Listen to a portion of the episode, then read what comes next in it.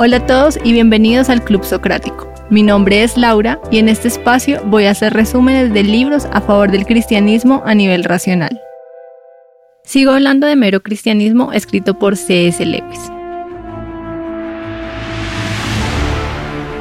En el episodio pasado hablé de los primeros seis puntos del cuarto capítulo que se llama Más allá de la personalidad o primeros pasos en la doctrina de la Trinidad, donde hablé sobre la diferencia entre hacer y engendrar el Dios tripersonal, sobre el tiempo y más allá del tiempo, la buena infección, los obstinados soldados de juguete y dos notas sobre el punto anterior. Ahora voy a seguir hablando de los últimos cinco puntos del cuarto capítulo que se llama Más allá de la personalidad o primeros pasos en la doctrina de la Trinidad.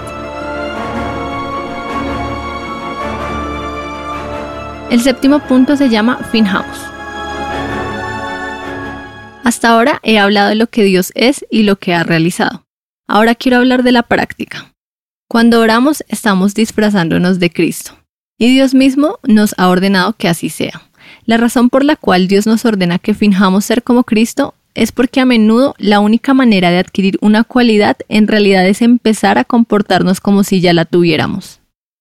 En el momento en que nos damos cuenta de que estamos fingiendo ser Cristo, es probable que veamos que el fingimiento tiene más de realidad que de fingimiento. Es Cristo quien está ayudándonos a transformar el fingimiento en realidad. Se trata de un hombre tan vivo como nosotros y tan Dios como cuando creó el universo, el que entra en contacto con nuestro ser más íntimo, mata el viejo yo natural en nosotros y lo sustituye por la clase de yo que él tiene. Al principio solo por momentos, luego durante periodos más largos. Finalmente, si todo va bien, nos transforma permanentemente en alguien diferente, en un nuevo pequeño Cristo, en un ser que en su humilde manera tiene la misma vida que Dios, que comparte su poder, su gozo, su conocimiento y su eternidad. Cuando esto sucede nos damos cuenta de dos cosas. La primera, nos damos cuenta de nuestro estado de pecado. Nos empezamos a alarmar no solo por lo que hacemos, sino por lo que somos. Lo segundo, que es Dios quien lo hace todo. Nosotros solo permitimos que Él lo haga. Es como si Dios dijera, finjamos que no es una mera criatura, sino nuestro Hijo. Finjamos que es como Cristo, tratémoslo como si fuera lo que en realidad no es. Finjamos para hacer que esa ficción se convierta en realidad. El octavo punto se llama, ¿es el cristianismo fácil o difícil? En el anterior punto hablé de fingir ser como Cristo para poder finalmente convertirnos en auténticos hijos. En esto consiste el cristianismo. El camino cristiano es en un sentido fácil y en otro difícil. Cristo nos dice, dénmelo todo, no quiero un poco de su tiempo o de su dinero o de su trabajo, los quiero a ustedes. No he venido a atormentar su yo natural, sino a matarlo. Ninguna medida a medias me sirve, no quiero podar algunas ramas, sino derrumbar el árbol entero. Entréguenme por completo su ser natural, todos los deseos que creen buenos y también los malos, lo quiero todo. Y a cambio les daré un nuevo yo, me daré a mí mismo, mi propia voluntad se convertirá en la de ustedes. Esto es mucho más fácil que intentar simplemente ser buenos, pero mucho más difícil. Incluso Cristo dice, coge tu cruz, y después dice, mi yugo es suave y mi carga ligera, y ambas cosas son verdad. Entregar todo a Cristo es difícil porque entregar todo nuestro ser, todos nuestros deseos y precauciones parece casi imposible. Pero es mucho más fácil que intentar ser buenos desde nuestro yo, pues así solo estamos tratando de mantener nuestra felicidad personal como meta. Es decir, que nuestra mente y corazón sigan su camino, centrados en el dinero o el placer o la ambición, con la esperanza, a pesar de esto, de comportarnos honesta, casta y humildemente, y eso es justamente lo que Cristo nos advirtió que no podíamos hacer. El auténtico problema de la vida cristiana está donde la gente no suele buscarlo, en el instante mismo en que nos despertamos cada mañana. Todos nuestros deseos y esperanzas se precipitan como bestias, y lo primero que debe hacerse cada mañana es echarlos para atrás. Dejar que aquella otra vida más grande, más fuerte y más silenciosa fluya dentro de nosotros. El noveno punto se llama calculando el precio. Si se le da una mano a Cristo, Él cogerá el brazo entero. Muchas personas acuden a Él para que les cure un pecado en particular del cual se avergüenzan o que está interfiriendo en su vida cotidiana. Bien, Él lo curará, por supuesto, pero no se detendrá ahí. Es posible que eso es lo que nosotros pidamos, pero una vez que lo hemos llamado, Él nos dará el tratamiento completo. Por esto parece advertir a la gente que calculen el precio antes de convertirse en cristianos. En el momento en que se ponen en manos de Cristo, Él los hará perfectos. Sea cual sea el sufrimiento que cueste en la vida terrenal, eso es lo que deben esperar y no menos. Tienen libre albedrío y pueden apartarlo, pero si no lo hacen, Él va a terminar el trabajo. Por otro lado, este ayudante que a la larga no se sentirá satisfecho con nada menos que la perfección, también se sentirá deleitado con el primer esfuerzo, por débil o torpe que sea, que hagan mañana por cumplir el más sencillo deber. Como un padre se deleita en los primeros pasos que da su bebé, pero no se conforma con nada menos que con un caminar libre. La exigencia de perfección por parte de Dios no debe desanimarlos en los actuales esfuerzos de ser buenos ni en los actuales fracasos. Cada vez que caigan, Dios los levantará de nuevo.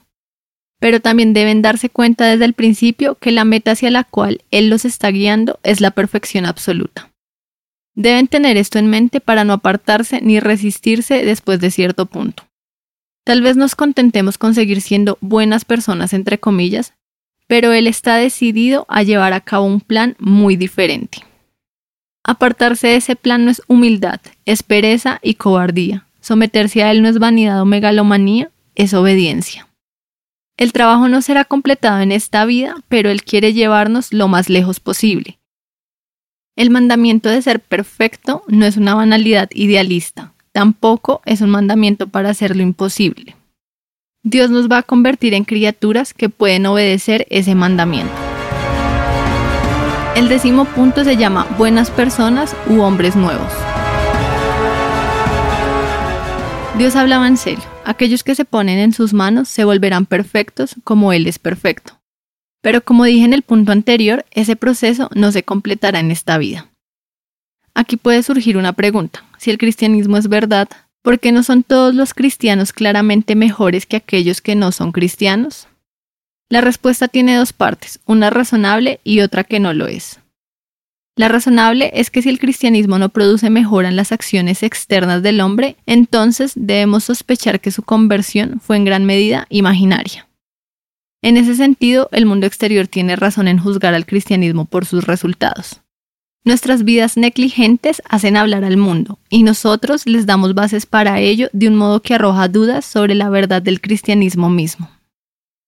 La parte lógica exige no solamente que el hombre deba mejorar al convertirse en cristiano, sino ver el mundo entero dividido entre cristianos y no cristianos, y que los primeros sean mejores que los segundos. Pero esto es irrazonable por tres razones. Primero, el mundo no consta de cristianos al 100% y no cristianos al 100%. Hay personas que están dejando de ser cristianas poco a poco, hay otras que poco a poco se están convirtiendo al cristianismo, aunque no se llamen a sí mismos como tal, como también hay personas que se sienten confundidas y tienen una cantidad de creencias inconsistentes mezcladas entre sí. Segundo, no se puede pensar que cualquier persona que se convierta al cristianismo será mejor que una que no lo sea porque depende también de la materia con la que se cuenta. Por ejemplo, la cristiana señorita María puede ser más chismosa que el señor Pepe, que no es cristiano. La cuestión es cómo habría sido la lengua de la señorita María si no fuese cristiana y cómo sería la de Pepe si él lo fuese. Tercero, profundizando en el ejemplo anterior, la formación, el temperamento y las circunstancias en las que ambos crecieron hicieron que tanto el señor Pepe como la señorita María fueran como son lo que llevaría a pensar que el señor Pepe no necesita ser salvado por la bondad que tiene por naturaleza. Pero no se trata solo de esto. Dios espera de ambos que vuelvan a Él y eso no lo puede forzar. ¿Ofrecerán ambos sus naturalezas a Dios? La cuestión de si las naturalezas que le ofrecen o retienen son, en ese momento, buenas o malas es de importancia secundaria. La bondad, la personalidad sana e integrada es una cosa excelente. Debemos intentar por todos los medios educacionales, médicos, económicos y políticos que obren en nuestro poder producir un mundo en el que tantas personas como sea posible se formen buenas, del mismo modo que debemos intentar producir un mundo en el que todos tengan suficiente para comer. Pero no debemos suponer que incluso si consiguiéramos que todo el mundo se hiciera bueno, habríamos salvado sus almas. Un mundo de personas satisfechas con su propia bondad, sin mirar más allá, dándole la espalda a Dios, estarían tan desesperadamente necesitados de salvación como un mundo miserable, e incluso podría ser aún más difícil de salvar. Dios se hizo hombre para convertir las criaturas en hijos, no simplemente para producir hombres mejores de la antigua clase, sino para producir una nueva clase de hombre.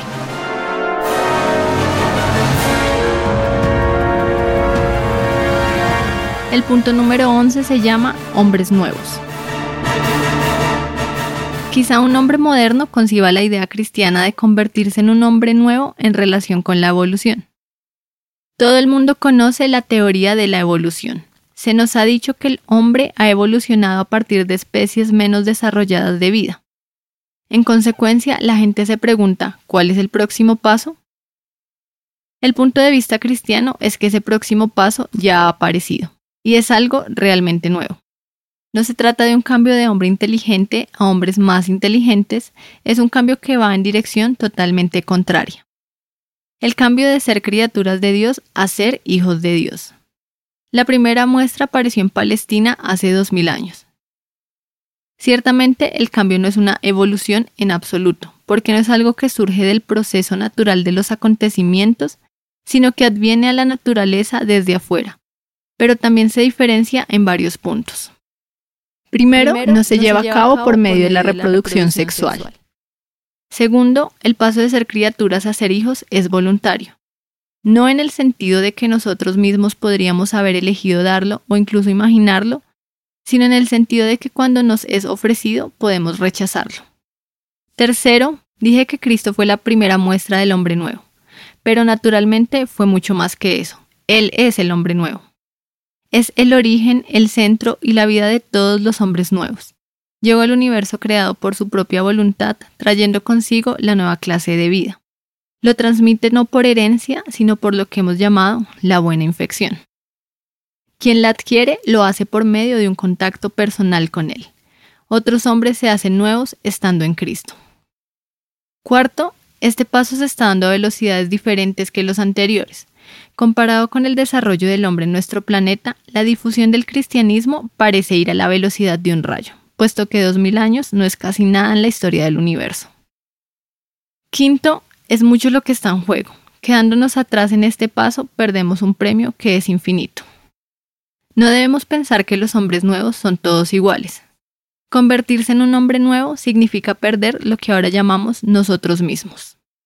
Debemos salir de nosotros y dirigirnos hacia Cristo. Podría parecer que por Cristo estar en nosotros seremos todos iguales, pero no es así. La siguiente ilustración puede darnos una idea. Imaginen un montón de gente que ha vivido en la oscuridad. Ustedes intentan describirles lo que es la luz. Podrían decirles que si salen a la luz, esa luz caerá sobre ellos y ellos la reflejarán y se harán lo que nosotros llamamos visibles. Es posible que piensen que como todos reciben la misma luz y reaccionan de la misma manera, entonces todos ellos se parecerán entre sí. Mientras que nosotros sabemos que la luz, de hecho, hará resaltar o mostrará lo diferentes que son entre ellos. Lo que ocurre con Cristo y nosotros es algo parecido. Cuanto más nos liberemos de lo que llamamos nosotros mismos y le dejemos a Él encargarse de nosotros, más nos convertiremos verdaderamente en nosotros mismos. Y hay tanto de Él que millones y millones de otros Cristos, todos diferentes, serán aún demasiado pocos para expresarlo totalmente. Nuestros auténticos seres están todos esperándonos en Él. Cuanto más nos resistamos a Él e intentemos vivir por nuestra propia cuenta, más nos vemos dominados por nuestra herencia genética, nuestra educación, nuestro entorno y nuestros deseos naturales. No somos, en nuestro estado natural, tan personales como nos gustaría creer. La mayor parte de lo que llamamos nosotros puede ser fácilmente explicable. Es cuando volvemos a Cristo y nos entregamos a su personalidad cuando empezamos a tener una auténtica personalidad propia. El primer paso es intentar olvidar el propio ser por completo. El auténtico nuevo ser no vendrá mientras lo estén buscando. Si les parece extraño, recuerden cómo este principio rige para asuntos cotidianos. Nunca se causa una buena impresión en los demás hasta que se deje de pensar en la impresión que se está causando. En la literatura y el arte, ningún hombre será original mientras se preocupa por la originalidad. Pierdan sus vidas y las salvarán. Sométanse a la muerte y la muerte de sus ambiciones y sus deseos favoritos de cada día y a la muerte de sus cuerpos enteros al final, Sométanse con todas las fibras de su ser y encontrarán la vida eterna. Nada que no hayan entregado será auténticamente suyo, pero busquen a Cristo y lo encontrarán, y con Él todo lo demás. Y con este episodio termina el libro de Mero Cristianismo de C.S. Lewis. Espero que les haya gustado y hayan aprendido algo. En los siguientes podcasts hablaré de otros libros. Manténganse conectados con el Club Socrático.